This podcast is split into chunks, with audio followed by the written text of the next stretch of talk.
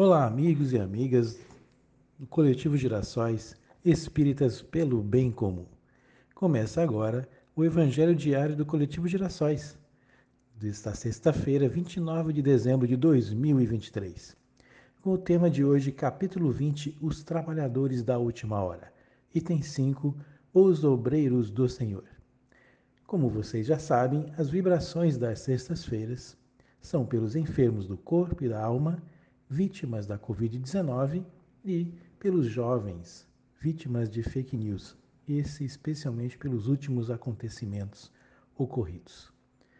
Iniciando o evangelho dessa noite, do coletivo Girassóis, Espíritas pelo Bem Comum, trazemos o sentimento belo do amor de Cristo, embalando nossas orações de agradecimento pelas conquistas obtidas no âmbito das relações pessoais, pela paz em nossos corações, pelas perspectivas infinitas de ganhos sociais para o ano vindouro, que consigamos amainar o egoísmo e os desejos de imposição e violência que a imagem simbólica do Nazareno se estabeleça em nossa alma social definitivamente, fazendo-nos compreender que os passos que damos no caminho da solidariedade, fraternidade, em prol da coletividade, alcançamos patamares únicos de compreensão da vida e de seus múltiplos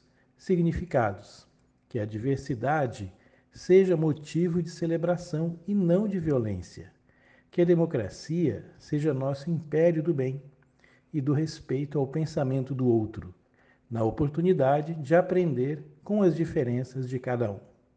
Que a sintonia do amor e da compreensão seja o símbolo da paz infinita, marcada profundamente em nossa alma.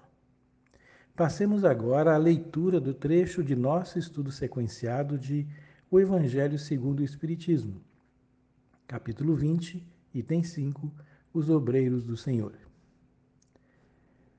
Aproxima-se o tempo em que se cumprirão as coisas anunciadas para a transformação da humanidade. Ditosos serão os que houverem trabalhado no campo do Senhor, com desinteresse e sem outro móvel senão a caridade. Seus dias de trabalho serão pagos pelo cêntuplo do que tiverem esperado. Ditosos os que hajam dito a seus irmãos: trabalhemos juntos e unamos os nossos esforços, a fim de que o Senhor, ao chegar, encontre acabada a obra. Porquanto o Senhor lhes dirá: Vinde a mim, vós que sois bons servidores, vós que soubestes impor silêncio aos vossos ciúmes e às vossas discórdias, a fim de que daí não viesse dano para a obra. Mas ai daqueles que, por efeito de suas dissensões, houverem retardado a hora da colheita. Pois a tempestade virá e eles serão levados no turbilhão. Clamarão graça, graça, ó Senhor, porém lhes dirá. Como implorais graças, vós que não tivestes piedade dos vossos irmãos, e que vos negastes a estender-lhes as mãos que esmagastes o fraco em vez de amparardes? Como suplicais graças, vós que buscastes a vossa recompensa nos gozos da terra e na satisfação do vosso orgulho? Já recebestes a vossa recompensa, tal qual a quisestes. Nada mais vos cabe pedir.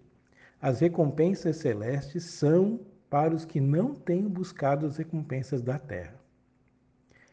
Deus procede neste momento ao censo dos seus servidores fiéis e já marcou com o dedo aqueles cujo devotamento é apenas aparente, a fim de que não usurpem o salário dos servidores animosos, pois aos que não recuarem diante de suas tarefas é que ele vai confiar os postos mais difíceis na grande obra da regeneração pelo Espiritismo. Cumprir-se-ão estas palavras os primeiros serão os últimos e os últimos serão os primeiros no reino dos céus. O Espírito de Verdade, Paris, 1862.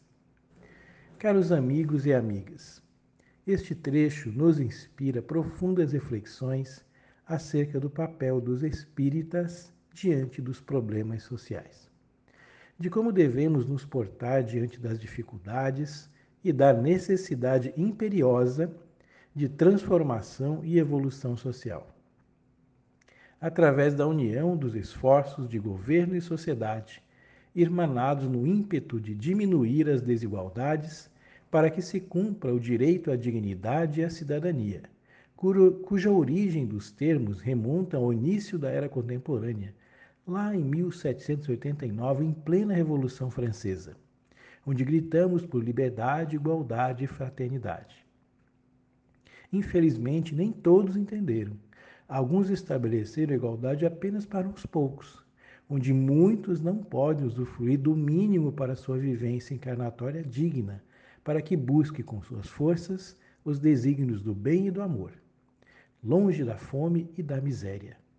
Nós espíritas, cientes da responsabilidade e dos preceitos defendidos pelo Cristo, seguimos com Kardec reconhecendo que é necessário diminuir os ímpetos egoístas para que as ações solidárias se estabeleçam como pontes a resgatar as vítimas sociais do império do egoísmo e do consumismo.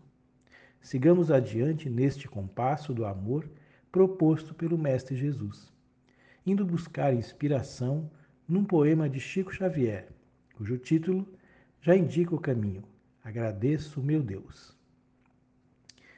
Agradeço, meu Deus, em minha prece eternecida, as almas boas que me deste a vida no campo da afeição. Agradeço os amigos que me emprestas, que me toleram falhas e defeitos e equilibram-me os passos imperfeitos, dando-me paz e luz ao coração.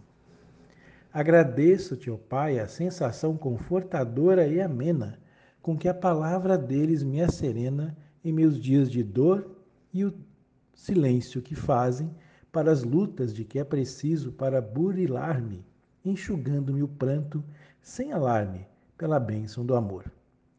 Agradeço o socorro que me trazem, mostrando o desapego nobre e raro, para que eu seja apoio ao desamparo, esperança de alguém e a caridade, com que estimulam a ser trabalho, bênção, alegria, aprendendo a viver dia por dia nos domínios do bem por toda a santa generosidade da estima doce e pura de quantos recebem sem censura, ternos amigos meus. Eis-me ao sol da oração para dizer-te, ó Pai do infinito universo, na singela pureza do meu verso, obrigado, meu Deus. Chico Xavier. Encerramos, portanto, o Evangelho de hoje buscando na simplicidade de Chico Xavier o agradecimento por mais um ciclo social em nossa encarnação. Mais um ano que se passou e que tenhamos nossas forças renovadas com amor, compreensão, empatia e gratidão. Esse foi o Evangelho do Coletivo Girassóis Espíritas pelo Bem Comum, de hoje, sexta-feira, 29 de dezembro de 2023.